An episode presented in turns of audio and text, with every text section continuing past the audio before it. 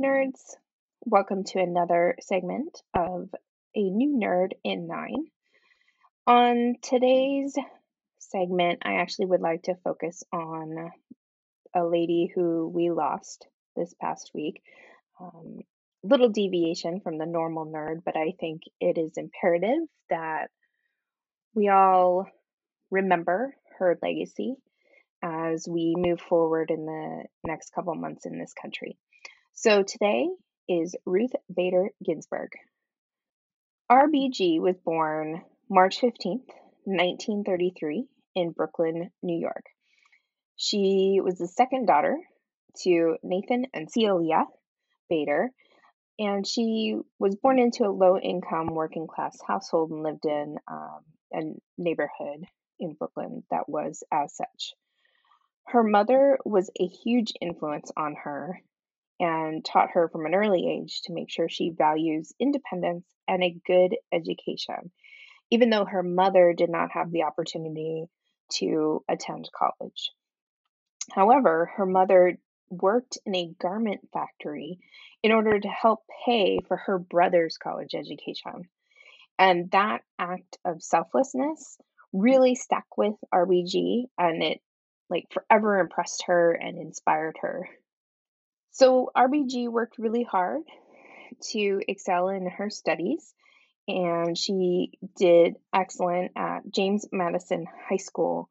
But tragedy struck when her mother passed away from cancer the day prior to RBG's graduation. She did go on to Cornell, and she did receive a bachelor in government in 1954. She graduated top of her class. She also, that same year, married a law student by the name of Martin D. Ginsburg. They had a couple of rough early years in their marriage. Her first child, Jane, was born in 1954, shortly before Martin was then drafted. But Martin served 2 years, and then once he was discharged, the couple went to Harvard. So RBG balanced life as a relatively new mom and a law student. She was one of only 8 females in a class of 500 plus students. So not surprisingly, in such a male dominated environment, and considering kind of the time frame, she did meet with a fairly hostile environment. In fact, the law school dean is said to have chided her and the other females for taking the places of qualified male students.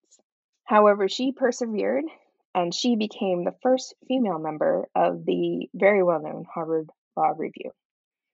However, yet another challenge was brought to her when Martin was diagnosed with testicular cancer in 1956. So, on top of being a mother and a law student, now her husband was ill and had to go through some intense treatment. So she also took notes for him, and he was able to graduate upon his recovery, and he promptly got a position with a New York law firm.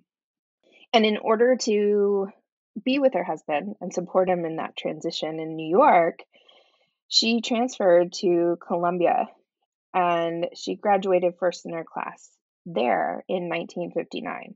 She had also been a part of their law review. So despite all of these accomplishments, balancing so much when she was so young, getting out into the quote-unquote real world and looking for employment post-graduation, she faced a whole bunch more gender discrimination.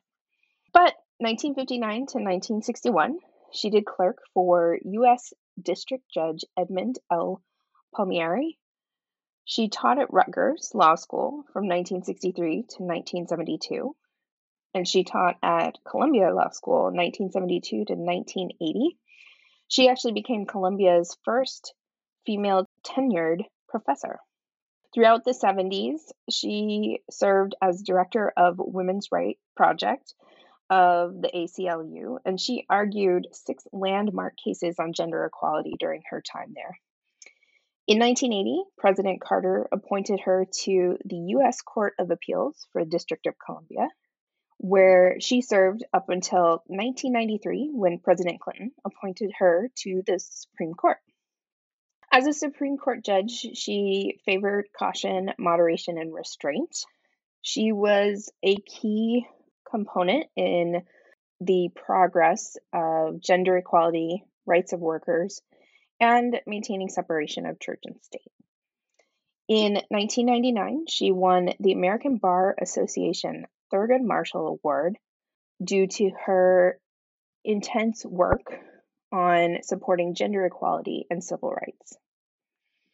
One of the things she's known for is a quote, "I dissent." And this came from a writing she did in relation to the 2000 campaign, George W. Bush versus Al Gore, where she actually objected to the court's majority ruling in favor of Bush. So her writings were typically more moderate and are said to have ended with like respectfully. But in this case, she said, "I dissent." So that has become a known quote around her. June 27, 2010, her husband Martin passed away from cancer after 56 years of marriage. I found this quote and I thought it was pretty cute, kind of gave some insight on their relationship.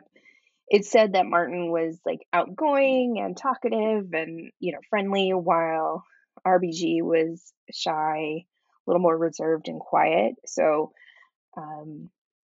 the opposites attract, I think, is a way to say that.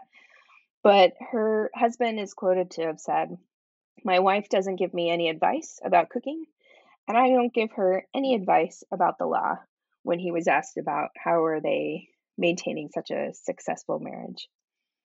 One day later, after her husband's passing, she was back in court. She's been involved in so many cases, but I just wanted to call out one in particular that she is said to have really helped drive the focus on with her activities both inside and outside of the courtroom. And that's the ruling on June 26, 2015, where same-sex marriage was legal in all 50 states. There's tons more that you can find about her on the internet. You can watch documentary, you can read about her life.